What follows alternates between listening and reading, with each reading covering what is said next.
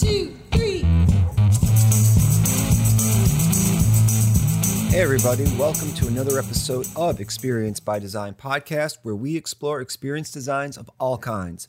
I'm Gary David, and in this week's episode, we are lucky enough to talk to Liliana Petrova, formerly the Director of Customer Experience at JetBlue, and now founder and CEO of the Petrova Experience.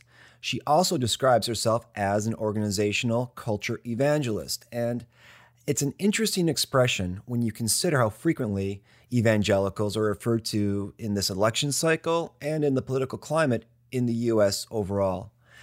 In looking up what is an evangelical, simply put, it's a person who acts like an evangelist seeking to convert someone else or to bring someone into the fold. This makes me think what does this mean in an organizational cultural context? How can you convert a whole organization of people to adopt a culture of centricity, for instance, whether it be customer centricity, employee centricity, or any centricity you want to throw in there? Are we really talking about being a cultural missionary?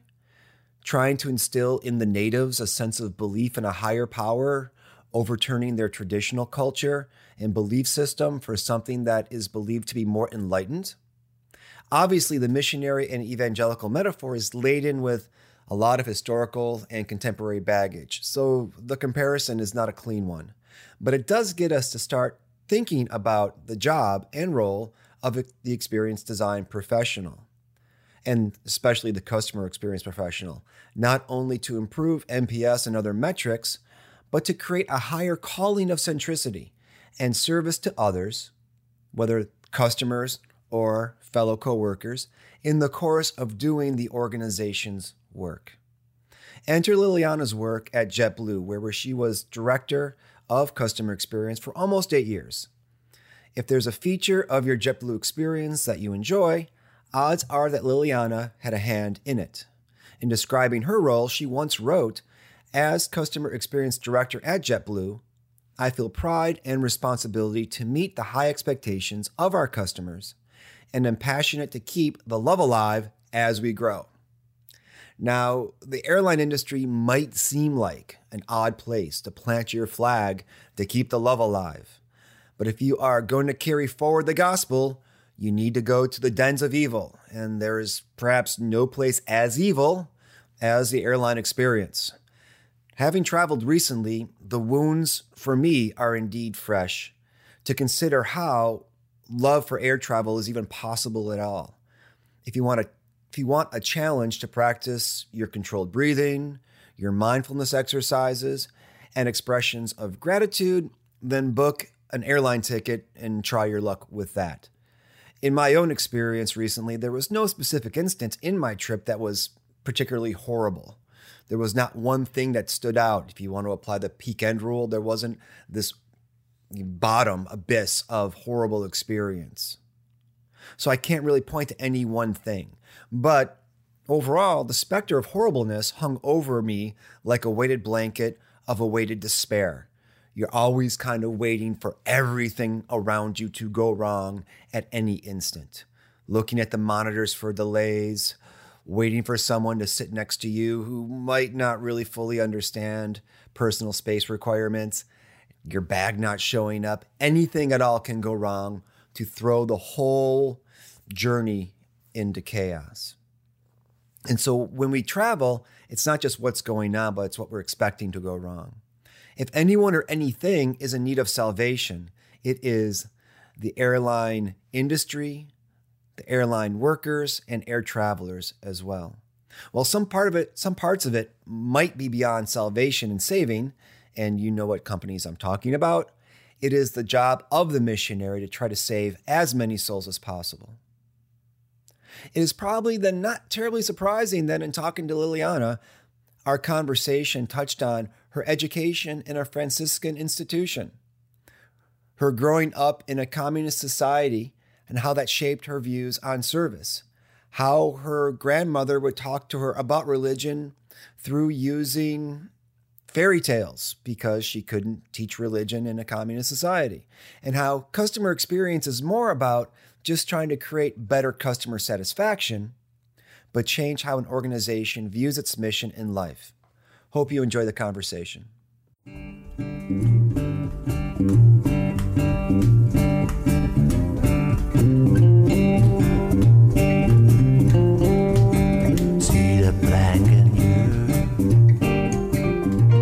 And I, you know, it's it's funny to think about. I think the last time we were chatting was around the employee experience panel we were on. Yep. I think. Yep. And and that was a lot of fun. I felt very intimidated by you know by that panel because there are a lot of people like you who are very experienced, who are very uh, you know have done a lot in industry, and then there was me, the academic. And as the academic, it's always like I don't know. I can talk about this stuff but they've actually done it. You've done quite a lot of you've done a lot of stuff. Yeah, it's kind of funny. You, you a you didn't come across at all um, intimidated, and b I actually thought you were one of the people I found um, to say things that like you were very eloquent. Um, I know I know it's probably from the academia, but there there were things that you were saying. I was like, oh man, I I, I will go back and listen to him because often when you do stuff like us, you are so so i don't know how to explain it. So stressed about the results and and proving the case or making your leadership um, understand what you do almost um, that it is very hard to take a step back and really think about what you did. Um, so that marriage between somebody like you and somebody like me is actually great in terms of like even if we write a book or anything because you would be able to eloquently explain what I did while I would be just running and doing stuff. You know what I mean? And uh, blogging is the only time in my life that I have had the luxury to step back and think about it. So it's been nice to write. No, I was actually just quite curious too. Like, how did you how did you come to blogging as kind of an output that like became? And, and did, was blogging a reflective practice when you first began it, or is it something that it kind of evolved that way? Well, it um, it evolved definitely. Um, you know, it kind of started naturally while I was looking for themes and what to mm. write about.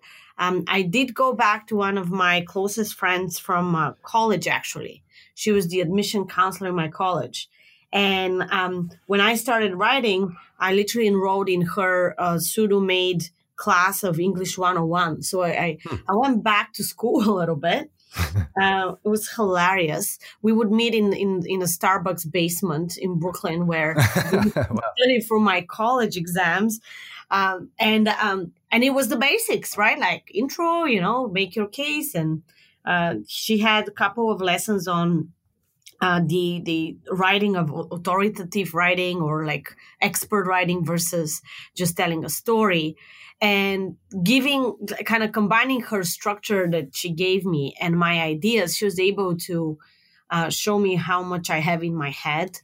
Um, i definitely needed a partner you know what i mean in the beginning mm. especially to kind of understand what is a blog article and all that stuff. Uh, but it started with another um, another woman actually that i met through networking. And she called me one day and she said let's do a blog. And i said what is a blog um, mm. I am not afraid to admit that. I actually did not know exactly what a blog is. Um, and she was so passionate um, that she got me to start writing. One of the challenges of being an academic yeah. sometimes, and this is like, you know, for both Adam and I, we live we live in this in-between space between academia and applied stuff, is being able to translate those those larger, you know, my situation sociological and Adam's anthropological, those frameworks, those concepts, those approaches, theories, and then translate them into a practice environment, right? And so it's been really interesting for us doing the podcast, talking with people like yourself, where people will tell us all the interesting stuff that we've done. Then we're, you know, it sparks in our heads these theoretical perspectives or other kinds of studies that have been done, and people will go, "Oh, I had no idea that that, that existed." that's, that, that's a thing. and they're like yeah, that's actually a thing. And so to bring those, to bring the power of those things together is, I think, really vital. So I appreciate you mentioning that, and also saying that I was very eloquent because that's not often said about me that I was very eloquent. I think you're passionate about the topic. I think you're passionate about it, and that helps you probably be a little more um, eloquent than usual. Well, you mentioned passion. I actually, I, was looking at your bio. I was doing you know, background information, not in a weird stalker kind of way, because that would be odd. But one of the things I wanted to ask you about, oddly enough, because I share this kind of background, is you you have a Franciscan education. Oh yes, right. Mm-hmm. And I have a, I have a I, for your college. I went to high school at a Christian Brothers high school. Oh, that's so cool. And, yeah, it, and the reason I mention this is one of the things I appreciated about you know Catholic school, quote unquote, was being in a denomination that devoted their lives essentially to educating the poor. You know, for me, De, La Salle is named after Saint John Baptiste de La Salle, who was in France educating the poor, and the Franciscan education very similarly. Mm-hmm. It's this this community mission of of outreach that you know, when looking at your bio, I really focused in on because I see, I think I see that as the foundational element of all your work. Wow, this is so insightful. Um, I have spoken to so many people. You're the first to make the connection. Um, I, you know, I wonder sometimes if if they were the genesis or if they validated that um, that doing good for people is a purpose worth pursuing. Um, it's I came the the actual genesis before that was uh, communism and being in a country that um, and being contemporary in a country that went through a very massive political transition and economic transition um, and hearing the stories um, my grandfather had a complicated relationship with the communist party and hearing some of the stories very early on i realized that i was raised in that whole idea of justice mm. and and fairness and injustice um, so when i came to the franciscan order and they made me take three philosophy classes and one religion class which was just a cover up for four religion classes um, i uh, i was very you know and i came from a country that uh, you know religion was forbidden so I had a, a, a very interesting um, kind of journey because the only way I knew the Bible was because my great grandmother illegally practiced religion in the house. And, and when I was very, very young, she was the only one to take care of me. So I know the stories of the Bible without order. So I know all the characters, all the stories, but I don't know which piece of, of the history of the Bible, which story comes, because she would tell me the Bible in the format of fairy tales. Hmm. Interesting. So, wow. You wow. know, so I couldn't go out and say I read the Bible at home. Um, so I, I, when I came to, to the Catholic school and the brothers, and we had the, during my time, it was really amazing because we had many of the brothers were still around. They would walk the, the hallways with their you know uh, attire and they were teachers. Um, the religion classes specifically were taught by brothers. So i'm right. so critical. I would like ask all the questions and and the whys and and i just kept going on and on and on saying like why why is this happening? Why, like religion didn't make sense to me. And i remember my level third class which was kind of like the final one the professor looked at me and said well liliana sometimes you just have to believe okay? You just have to believe in it um, but it was a it was an amazing experience to be frank. It was really good. Yeah I, there's a belief element of it right you just have to believe. But at the same time at least in my high school education the, the, the religion classes taught by the christian brothers were very strong in critically examining and discussing you know the gospels or any any of the texts and we were more focused on you know studying the gospels. And i think that you know in going into business education right there are things that are taken as articles of faith that you are supposed to do because that's how it's done. But at the same time the customer experience or employee experience or experience design is about in many instances critically examining those taken for granted assumptions of how how we do things or how things are done and question those articles of faith as a way of leading to innovating and changing not only you know a practice or a process but the entire business culture in and of itself. Oh my god that's so well put. Well i guess that's what i do. I did it in the classroom and i keep doing it in my job questioning. Which which often makes us very annoying to be around as people but i think you know the benefit is that we don't take any of this stuff for granted and it's always questioning why and you know, pushing people to leave the safe ground. And, and some might think that that might sound odd for a religious you know school a religious based education but at least that, that was my experience that the christian brothers were always very much in pushing this idea of you know thinking critically about how these things translate into our lives and what do they mean rather than just you know accept this. No obviously there was a point where they're just like you know what? You just got to accept this. As an article of faith but at least there was the impetus to question as as an initial step in that journey no i think you're right i do remember that every time we would have a reading then we would talk about how that relates and what does it mean to today's life Another favorite class I think that taught me a lot, especially in New York, uh, was the pure religion class, the only official religion class. Um, it was an amazing experience for me because every class was a religion. So we studied every religion uh, for one class. We had readings, mm. and, and the professor would talk to us about the basics of the belief system and the genesis and the characters and what are the traditions around this so that you could um, go in New York and respect your your classmates because in the classroom we had people from different religions. Right. And that's and Adam's side of the street. Taught me empathy and kind of like understanding that there that the people I literally commute among have completely different viewpoint of the world because of their religious background. That, that, that's actually so fascinating, and I love that too. I, it's it's I, I came to religion education later than, than you both. I, I studied it in college alongside anthropology, but I, I think what's what's so fascinating about this too, because you know we are thinking the other side of this conversation is is like pointing towards what does it mean to think about the customer experience or experience design, and it's so interesting because on one level, religion uh, has you know has designed elements to it. I mean, I'll, I'll just say that as nice as I can. Um, and you oh, know, for sure it does. You know, absolutely. And then the other side, of course, is that we are we are talking about. I love this this this phrasing of articles of faith. You know, because when we talk about the customer experience or what it is that we're trying to have. Uh, you know, a, corporate culture or a business put together for for customers or for their own employees. Um, you know, what are the articles of faith that we we kind of take for granted that that now we see sort of we we can question more so and it, it's almost like design and experience design itself has has helped open up that space that it, that is kind of okay to question and realizing that when it comes to things like innovation um, and making a better world you know maybe not necessarily a delightful experience but like making things better mm-hmm. uh, is is part of this right that that's such a, a piece of this equation uh, that's it's interesting because I, I, love this too because I had not prepared to come here thinking about religion, but um, it, you know, it is such an interesting way to like think about what are the elements of both design and we're, things that we're supposed to take as articles of faith uh, when it comes to experience that we actually can have a hand in, in you know altering for the better or changing.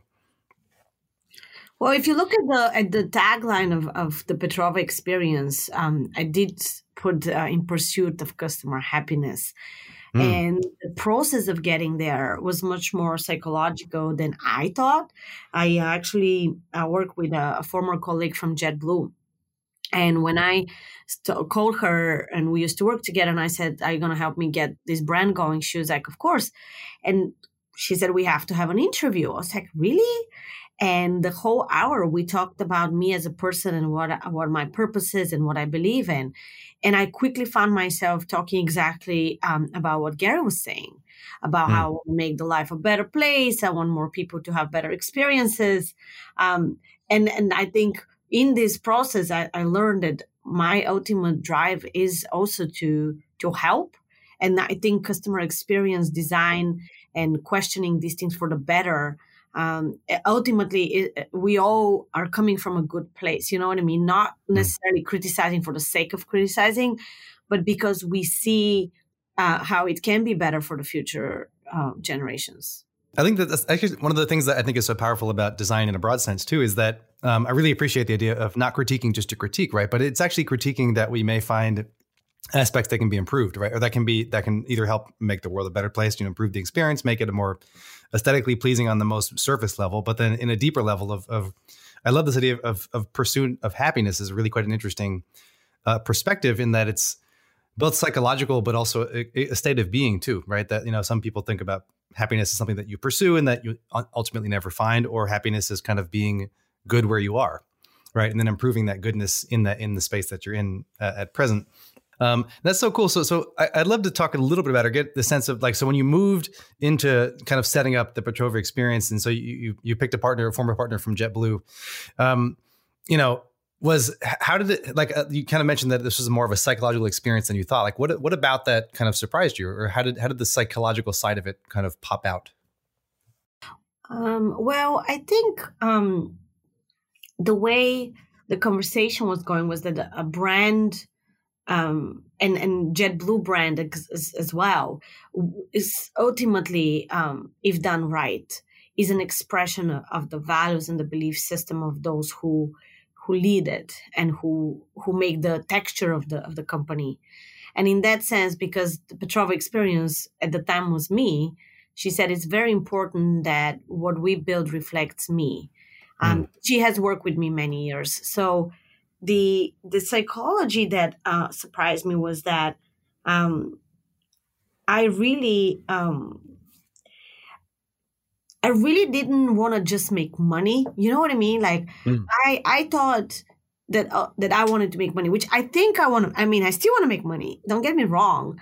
Uh, but sure. a lot in my professional development classes and uh, career coaches conversations, uh, a lot of times and often it came that I'm very giving and that I, I, I should have worked for nonprofits and that I mm. haven't um, I haven't been in sync with with my with the core of who I am uh, because I, I ultimately ended up in a bank uh, for four years as well. So it, it this disconnect um, always made me feel very discontent in my work.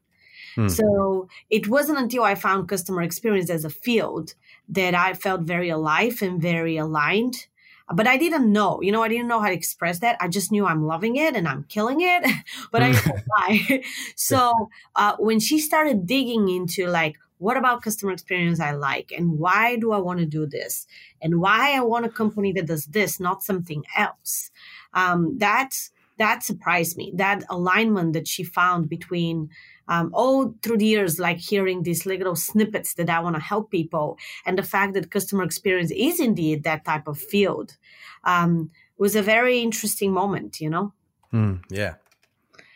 I um I honestly uh, also in terms of customer experience design have to say that it, it, what I like about the field also is that it is cross functional hmm. in a sense right. that like you were saying it talks about um, you know creating new design or new process or new procedure or new architecture but it also has it as a purpose or as a goal the creation of feelings hmm. and I, I, think this is um, very um, interesting business almost uh, hmm. to create a feeling because even when we were in jetblue a lot of times uh, when we would start a conversation about customer experience uh, very quickly we would go with okay what feeling do we want to create in our customers? Or what state of mind are they in in that moment?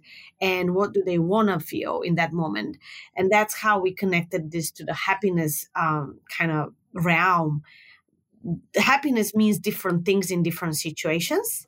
Hmm. um, but so getting into that level of empathy and understanding and, and almost like being responsible for um, owning these feelings you're creating um, is actually a very uh, hefty goal and a very big responsibility uh, that that is achieved in a, in a in a very complex way on the back end, but um, but getting it is the most rewarding thing um, you can experience because once you build it, then many people can experience it. Like there's a, an ultimate scale built in in customer experience that is very uh, impactful.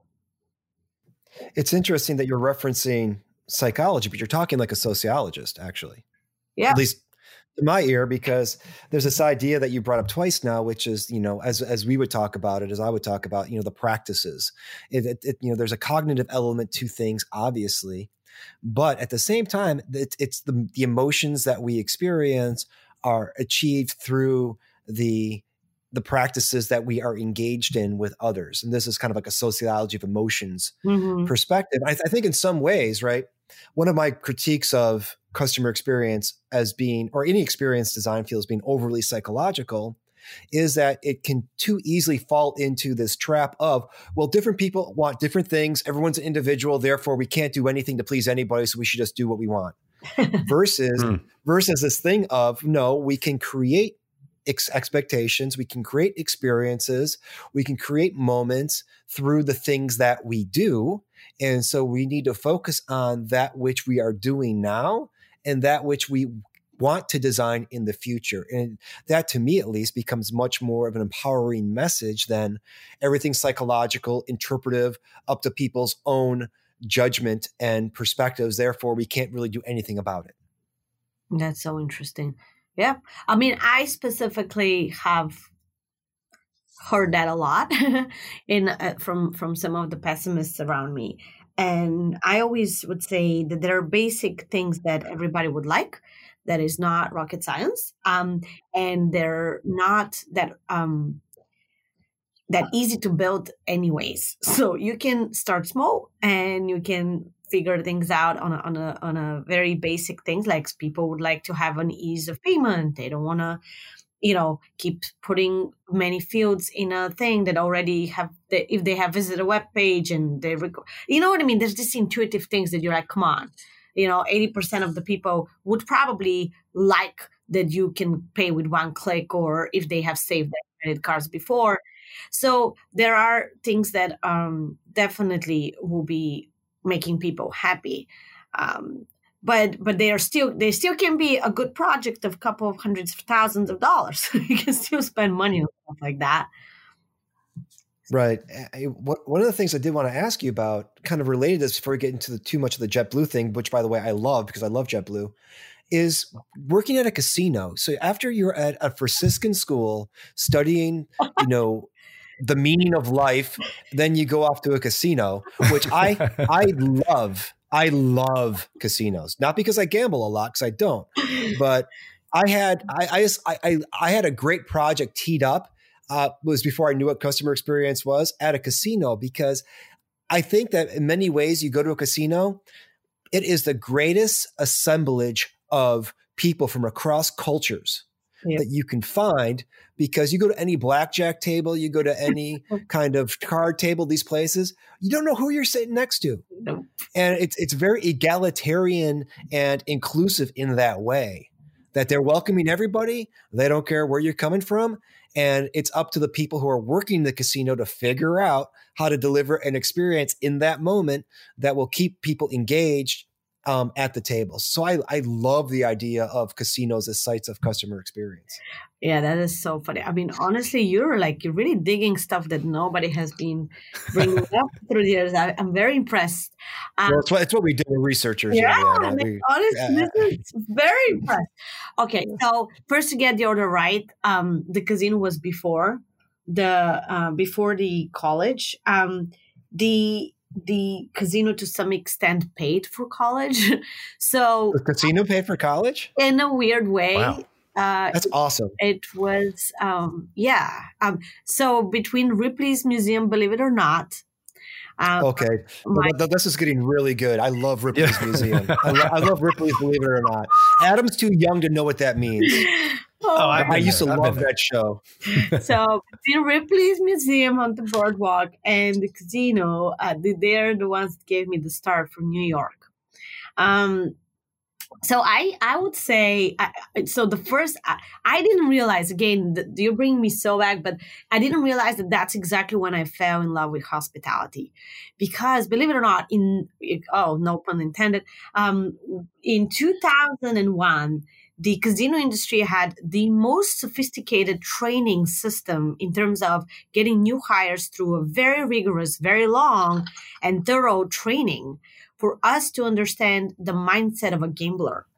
And oh, I can totally believe it. Yep, how to talk yep. to them. Uh, we had um, exactly what now I, I you know sell. But for casinos i actually went through twice because i had to come back a second summer and they did not believe you believe you remembered it which is another impressive thing now in retrospect because they could have saved on the money and said oh well that person already went through this. Nope i had to go sit through the same training again um, because it was so important to them that you really understand the mind of a gambler and did you act accordingly um, uh, we had very uh, sad trainings as well because people would also leave their children sometimes, unfortunately, uh, um, unattended because they the children weren't allowed to be on the gambling floor. Uh, but it was a really interesting um, and very rigid training also about uniforms, punctuality, um, and kind of this whole hospitality world of how do you speak to people, um, how do you guide them to other places, uh, and uh, how do you help them? So we also were trained um, on signals that somebody is in trouble, unfortunately, and cannot stop, or they had this weird responsibility piece built in. Hmm. Um, to to also really take ownership if somebody has gone too far. Wow, it's not terribly surprising, I don't think, because you know, at the same time, you don't want people. I mean, if as a customer experience, I understand there's different levels of casinos and talk about persona development, uh-huh. where you're going to get at the five dollar table is going to be different than you get the five hundred table, five hundred dollar table. Very. But it's not surprising to me that they would be concerned about this stuff because they're trying to create something that has some level of sophistication and they have to deliver on the what's in the mind of the public in terms of the public consciousness of what a casino represents and so the idea of people leaving their kids um, you know, unattended while they're going out there and gambling or being intoxicated or, you know, sweating profusely if they lose their life savings. Not a good look. yeah, yeah. From a customer experience perspective. Mm. They had a machine in the back end that really managed that very well. I was very impressed. And I love Ripley's, by the way, because I mean, there was a TV show, Adam, called Ripley's Believe It or Not. It was hosted by a guy named Jack Palance and it was always like foggy. Believe it, was talking and introducing. I've seen this before. Believe, you have seen it before. Uh, so there we go. I mean, I can only imagine who you were getting in the boardwalks of uh, yeah. to the to the to the to the museum. That that must have been quite a sight. It was definitely an experience. I can tell you guys. I, I also haven't worked as much as these two summers in my entire life. Maybe now as an entrepreneur, I'm getting close, but not not that crazy hours that I was there because the casinos never close, as you know. So mm.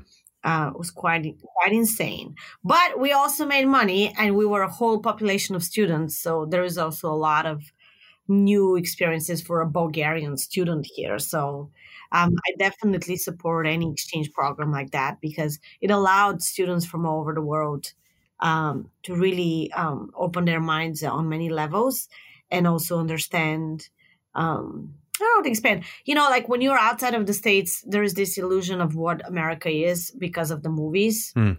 So you right. come in. I, I don't think there are many movies that advertise how hard we work here.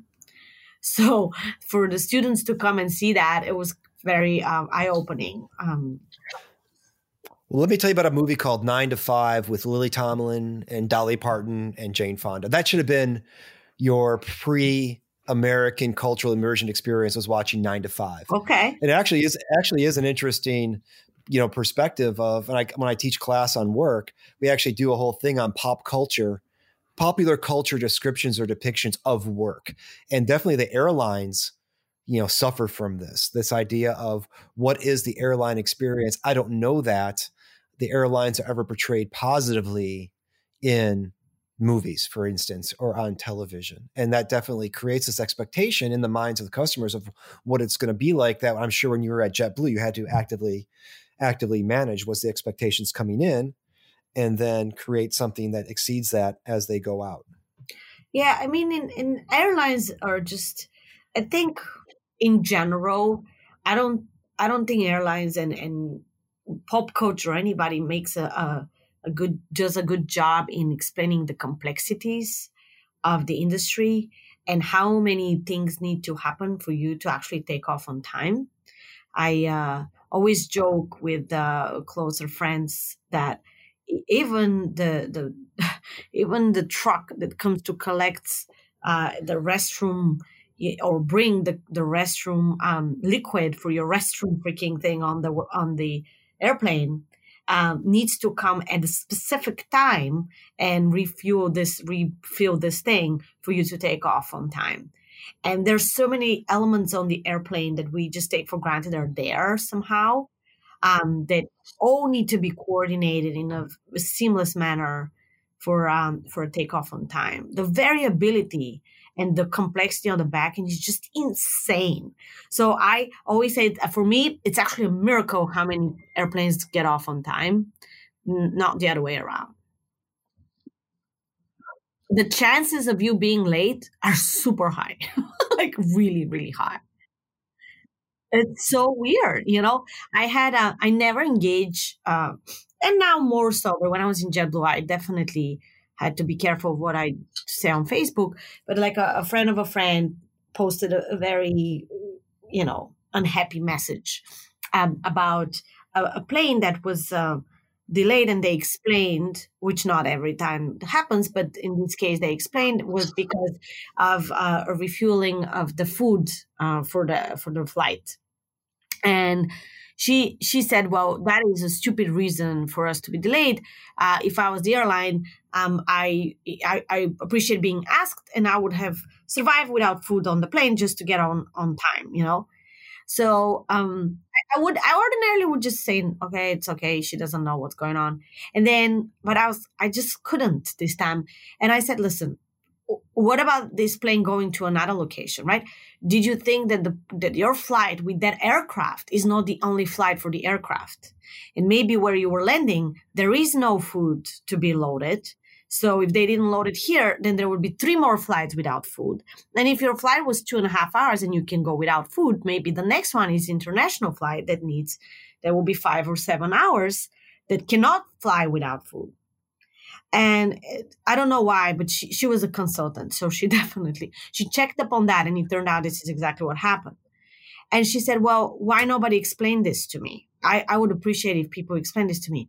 But at the end of the day there needs to be some sort of a trust don't you think? Like how much do you explain as a brand to the to your customer until they just know and trust you that there That's is a reason it's, it's why not just some things. like ignorant uh, you know, miss, missed opportunity there. Right? That, that's actually a, that's a really wonderful example that um, suggests how insanely complex it is. And it's true. Like, you know, oftentimes, uh, uh, you know, it's, it's kind of like I'm thinking about the sociologist Erving Goffman talks about this kind of idea of front stage and backstage of, of ways of how we present ourselves. But this, it works really interestingly with brands too. And the idea of, when it comes to a general customer experience, if you're in the the front stage, quote unquote, where you're kind of waiting uh, for the flight and either there's no food or it's delayed or whatever it is and you don't know why but then realizing that backstage it is insanely complicated right? There is a thousand and one operations happening at any one time uh, that like really yeah the customer doesn't need to see all of that and they probably wouldn't want to anyway right? But um, yeah it's funny because there's this other simple kind of trick that if you if you know people get even sometimes the most basic ex-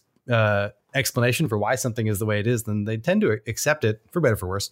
Um, and th- like this is uh, that's so interesting to, to think about too, because uh, I think we all know and accept that airlines and, and airports are insanely complex operations, right? But it's it's funny like when it comes to something simple as I am late, pause to think, wait, you're right. There is three more flights for this exact airline after this, um, and there is no food in the next airport or whatever it is.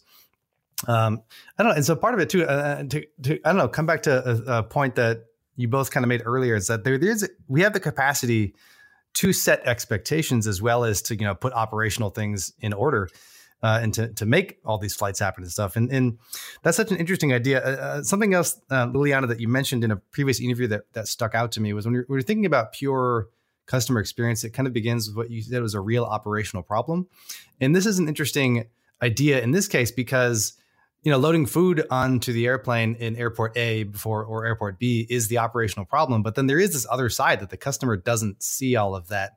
Um, I don't know. So I, I love I love this idea of again, what like how do we know what real operational problems even are? I guess that's a kind of a weird question, I suppose. But um, you know, this idea and how do we find these problems? And is this like how do we kind of put customer experience into conversation with these real operational problems? Like, does that how do you kind of find these problems? Is this something that you go when you talk to the employees, or you talk to the customers, you kind of talk on both sides and see uh, sort of where moments of friction are, or like how do, how do you see what these these operational problems are? The good thing about the operational problem is that they're in the operation, which happens every day. Um, so it's not it doesn't take that long to see a pattern. Um, and you know, and the only I had an article that I wrote a, while back about the five whys. Um, I used the Harvard uh, Harvard um, article that talked about the five whys, I, and I always preach to my people when I train them. It's it's the combination between something you notice and asking five whys because the problem that you think in the beginning that is the operational problem probably is not the case. So um, it never you never and that's what I love about customer experience. You never end up where you started. Um, but you start with um, either a complaint that has some sort of a validity in terms of either it happens too often it come or it comes from the right customer in other words your target customer so you want to make them happy or you understand that that complaint actually can drive business away because there are complaints that you know they're going to happen but that's that's not going to impact your bottom line and there are also complaints that you know can maybe um, change your p&l in a couple of months so the the underlying assumption that you have some sort of voice of the customer or some sort of a collection instrument to listen to your customer is there. If I see customers that don't have that, we start there.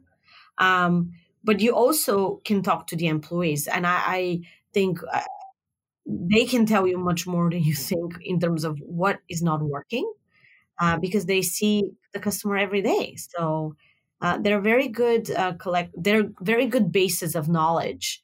Um, the key with them is to make sure um, you ask different levels, because sometimes the people at the front. Sometimes things are by design. Sometimes they are by some regulations, so you cannot change them. So if you speak with employees, my uh, advice always is to really kind of cut cut the layers a little more versus just asking one layer and getting passionate I can learn about to helping. Understand. Oh, I'm sorry. Just that was me. Um, so uh, it, it it is it is observation, but it's also the squeaky wheel gets the grease. You know. I was, I was going to say, I talk about observation. You're talking our side of the street again because I think, you know, both anthropologists and sociologists, as ethnographers, that's what we do. We look, we look, we see a thing, we're like, hmm, why is that happening?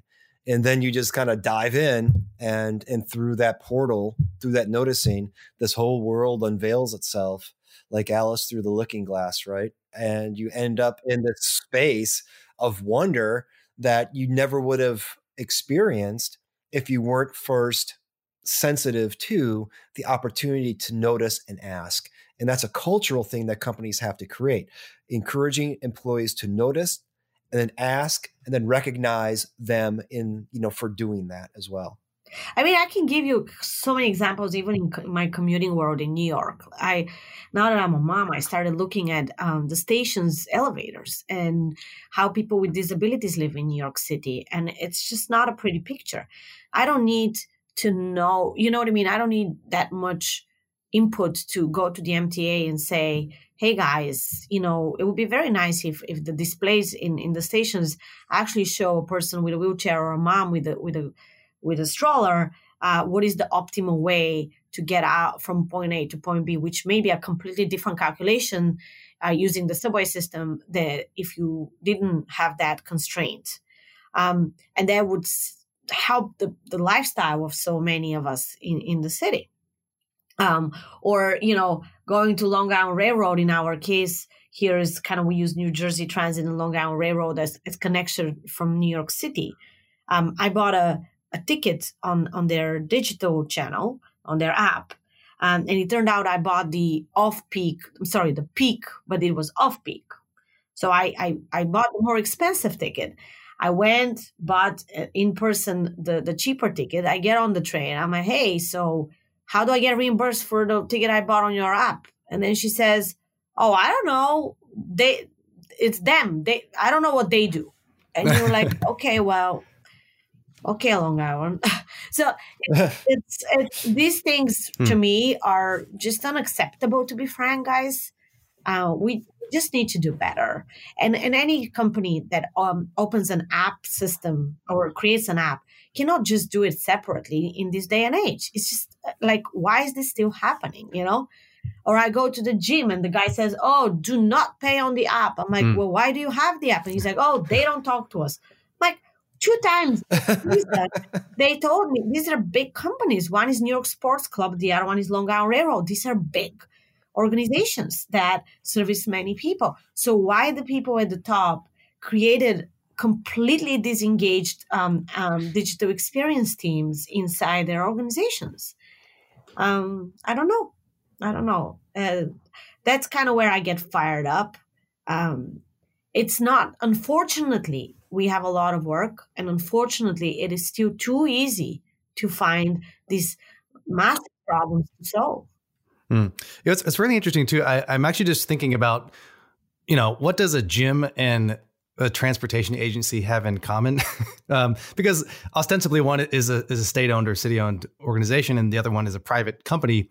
Yet a lot of sweaty people there. A lot of sweaty people on the train, on the train, and also in the gym. Um, but you know they're also they're also in the business of I, I, think like you know trying to improve people's lives in, in a broad sense, right? The gym of having a, a, better sit and, and, transportation, getting to work and stuff. And so there there is something weird. I mean, to come back to your original point about like finding this this weird uh, you know, feeling discontent between making money a little bit and then also just making the world a better place. And how do, how do you like should we be a nonprofit? I don't know you know it's funny because i think a lot of us actually struggle with this this this nexus right here.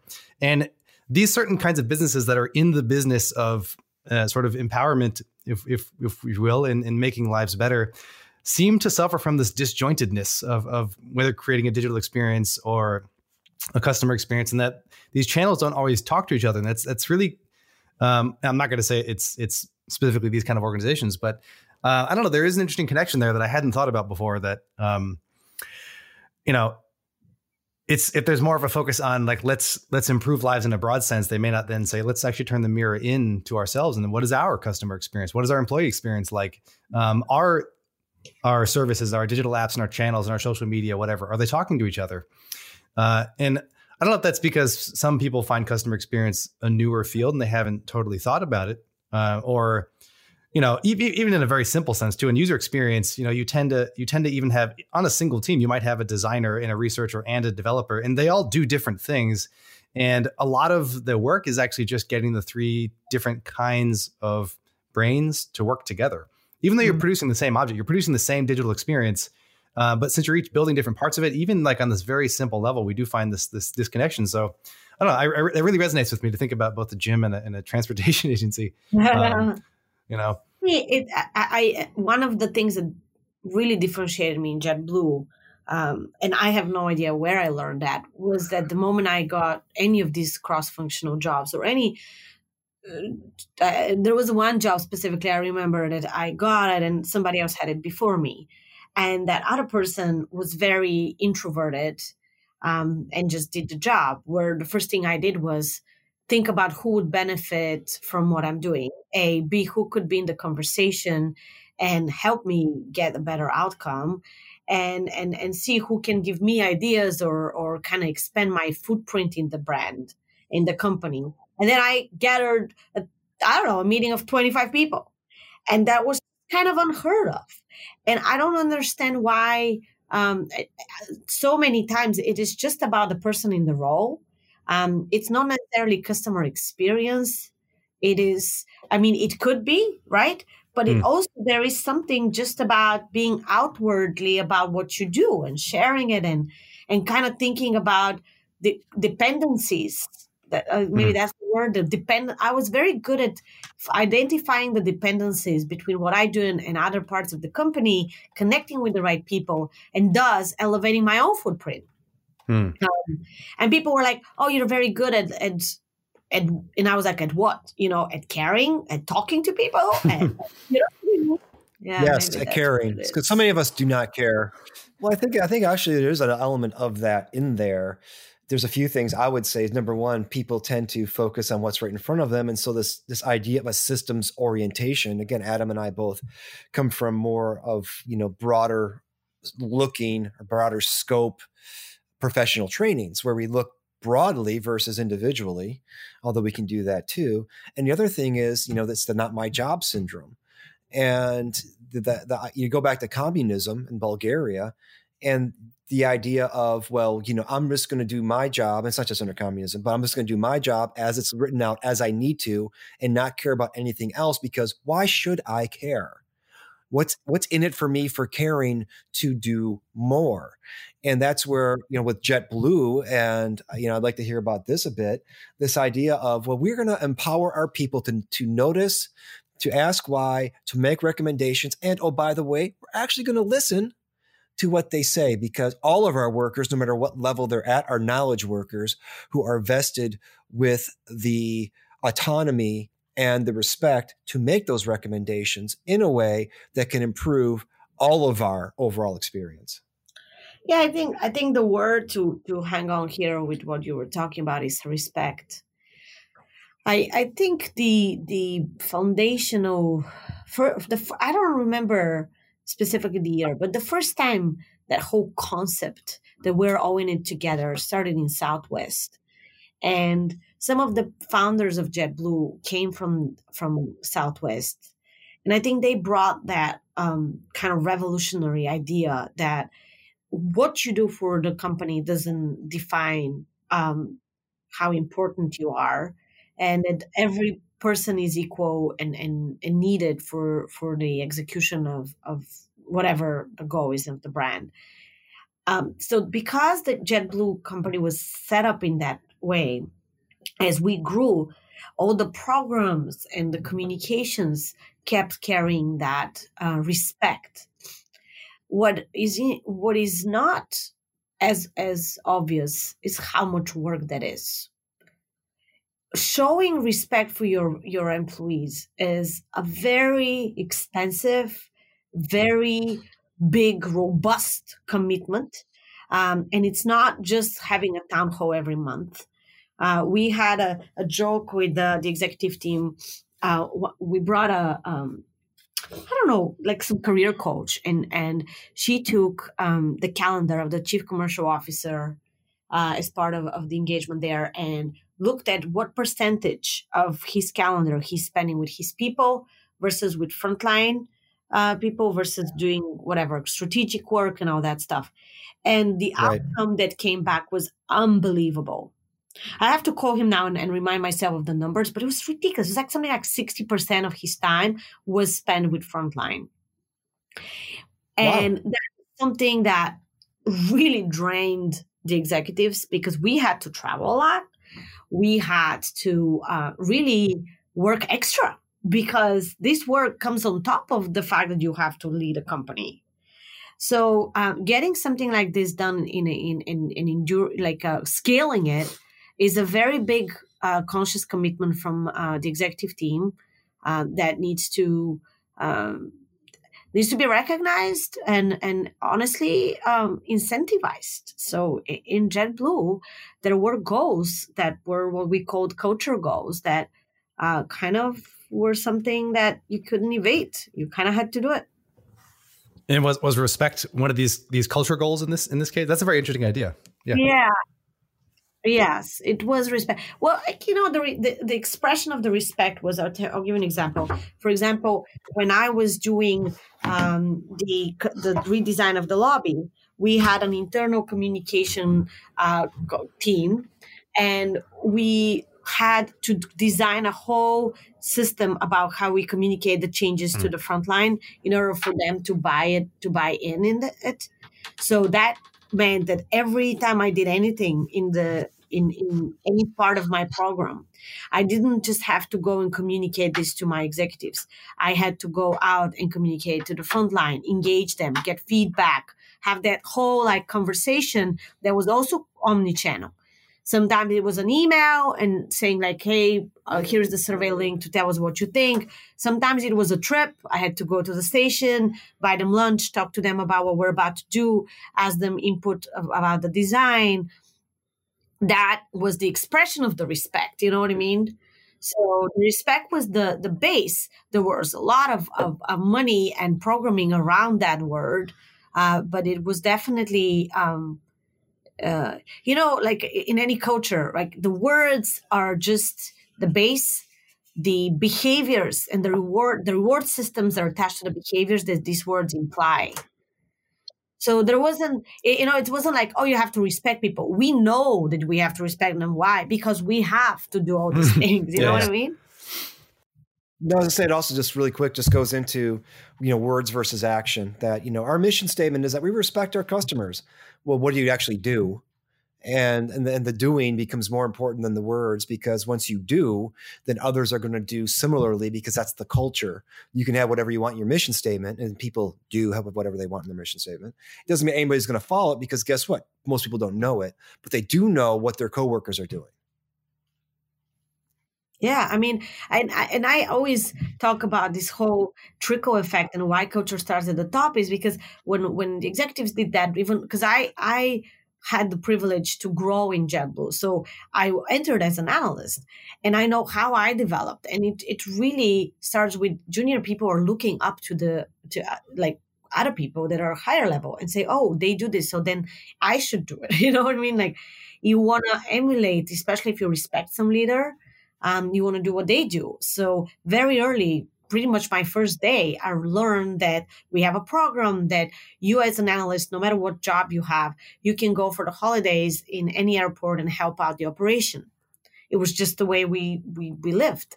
So, 4th of July, I was in the operation. I started July 1st, you know, and I, I didn't even know as much how to help.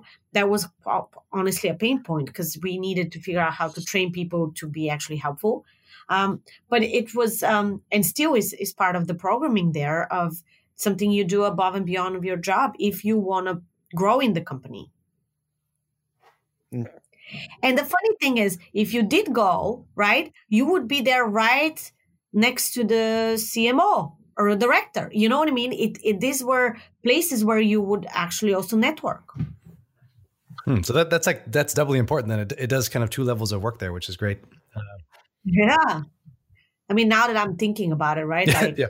It would, because executives would go and engage with all these things. Um, if you wanted to grow in the company, um, it, it, kind of feel a dual purpose here. Hmm.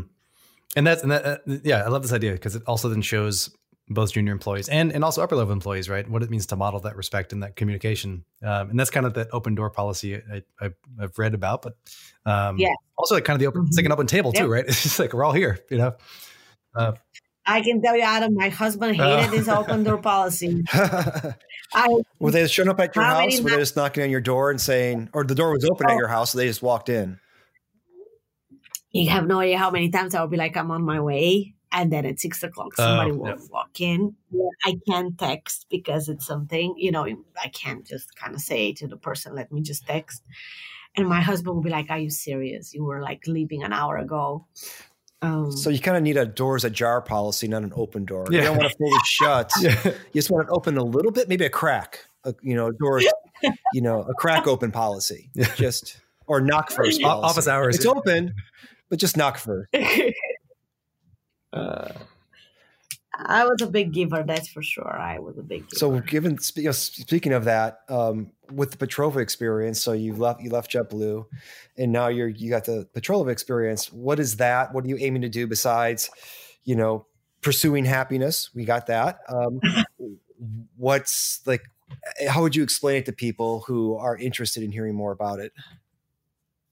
Sure. I mean, um, so I the the way I kind of design our method um, is to start with the culture, and depending on, on where the organization is, um, we do help with um, with culture and getting in and, and kind of identifying what a company wants to be in terms of customer centricity. Where are they on, on their trajectory? Um, do they have anything mapped out, or if they don't, uh, if they do um, you know, is what we talked with Adam about. Like, is are the behaviors there? Are they rewarded? Uh, are there these systems um, built around uh, what they aspire to be in order to make it happen? Uh, that's kind of one of the offerings we have. Um, the other um, kind of more macro offering is the customer experience audit, where we go in and um, we talk about what customer experience is happening today and where um, they can get to be if, if they if they actually invest in and how to build that whole programming around the future experience. And what ties both of these is that you know the moment we start working with a brand we quickly understand that there is a process and procedure that kind of connects these aspirations with what happens in the operation. Uh, so inevitably we we do uh, some redesign of, of, of processes and procedures.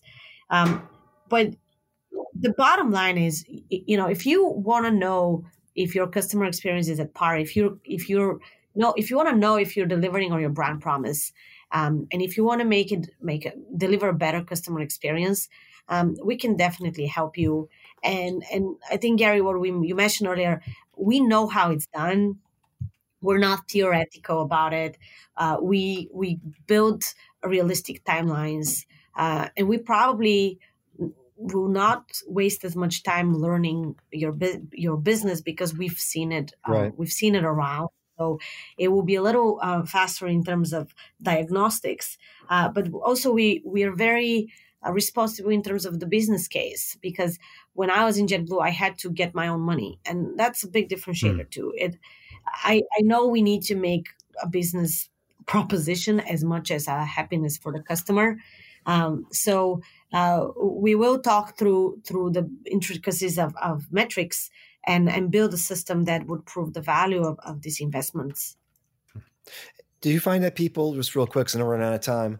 I mean, for many companies, might you know, know what we need to do? We need to have an audit of our customer centricity, and then you give them the results, and they're just like, "Wow, we really didn't mean it. We just wanted to have the audit, you know, or we just wanted you to tell us what a good job we're doing, or we didn't want to change everything." You know, do you? Yeah, no, I hear you that.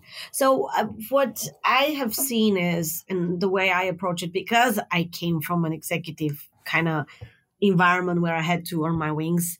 Um, I never overwhelmed them with everything. Um, we always start smaller, uh, touch point, or um, you know, in in if if the brand is smaller, a lot of uh, often there are challenges is, is scaling. Uh, there are a couple of articles that came out with teams being overwhelmed. Um, so we take we take a small piece and and prove the case, and then we go and we say, okay, this is the bigger uh, picture. Because uh, uh, you're right, it can be very demoralizing if you really dump everything, but it also is not all important. I think that's really the key here. Um, you don't have to fix everything uh, but you need to just fix the things that um, are really big drains, even if they're more expensive. And I think that's the one non-negotiable with me. Uh, is um, if you need to go and fix the reservation system, we'll talk about it. You know what I mean? I'm not going to just shy away from it. And I would be better, I would probably be more passionate about getting one big chunk and fixing the core. And, and because I know that phase two, three, five would be much cheaper and that's the battle that will unleash a lot of capabilities versus shying away from that one and just doing some over smaller things. And then you don't have the impact. And then you don't have the wow effect. And then you can't keep going. Then then you hear people saying oh customer experience doesn't work. mm, right. Yeah, I, th- I really like the idea of the start small and build on those small successes to get buy-in, because as I as I often will say, um, and I'll say it right now because I often say it. Um, it it's it's better to have a, a, simple success than a complex failure. Mm. And a lot of people want to go for like the big fix, the big solution, and it gets bogged down in complexity and gets very demoralizing very quickly. Versus what's the simplest thing we can do right now to make things better? Let's start there, and then we can build on that to get to the larger levels of things that we need to get done. But you can't do the big things if you can't do the small things. And so let's first do the small things. Amen. Amen. Yeah, we so we ended up with a Franciscan prayer. Amen. I mean, I think the Franciscans. So, there you go. So if people want to get in touch with you, where would they go to, to, to hear more? Oh my God, guys! I'm on every social media platform out there. You are. Are you on um, TikTok? Do you put videos? Uh, I actually thought about it. Okay, here is the story. We're gonna end with okay. this. I thought TikTok, and I have one of my JetBlue people that were like, "Over my dead body, you're doing TikTok. You're not doing TikTok." I was like, "Why?" She was like, "You have so many already. You can't do TikTok." So I was not allowed okay. by my. Uh, well, now that you have your own platform, you can go in and do Musical.ly and TikTok and MySpace oh, and um, any other uh, kind of social media platform that's available um, out there? LinkedIn. LinkedIn is my uh, my favorite one and my dear most close to the the heart. And I'm working actually on a newsletter, so hopefully that's gonna come out soon on oh, LinkedIn great. as well. So, um, LinkedIn's probably where um, I'm, I'm most responsive. And also, you will have, coming soon to TikTok will be Liliana doing Franciscan chants on TikTok, which is probably a market for. I don't know anybody's gotten that niche yet. I'm gonna have one like. That's you. that's that's the most important like there is, though. I appreciate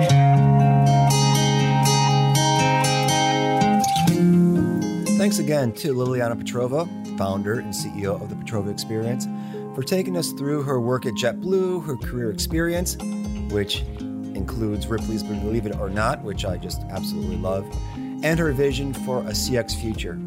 Make sure you find out more about her consulting work at the Petrova Experience and her LinkedIn profile, as well as Twitter and all other social media platforms. And thank you for listening. We recently broke the 300 download barrier. Don't know if 300 downloads is an actual barrier, but let's consider it a barrier for right now. We are glad you are enjoying our conversations, and we really enjoy bringing them to you. One of the great things about doing this is we get to talk to a lot of really interesting people about what it is that they do and then deliver this these conversations to you as well. Remember, you can give us feedback at feedback at experiencexdesign, all one word, dot .com. We love hearing from you. Subscribe to our feed as well and check out past episodes at experiencexdesign.com. You can also donate there through our glow.fm link and help support episodes like this one as well as future episodes.